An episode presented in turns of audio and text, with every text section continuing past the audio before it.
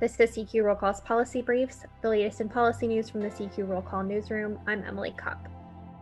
Johnson & Johnson could be under the wire to meet its goal of producing 20 million vaccine doses by the end of the month, if the small batches being sent to states this week is any indication.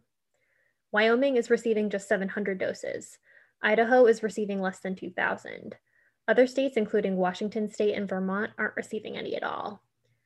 The company testified to Congress in late February that 20 million doses would be freed up by April 1st. But the distribution has been paltry in these early weeks after the vaccine was greenlighted by FDA. That raises some questions about whether the company succeeded in fulfilling its end of the bargain with the US government.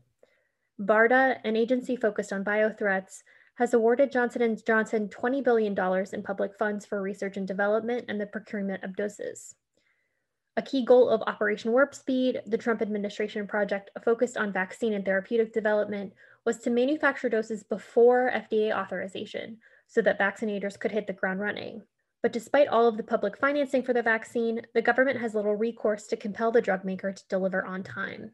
The US government can pass on any doses not delivered according to the schedule, but advocates for vaccine access say that's not a big enough stick while there is still a global scramble for shots.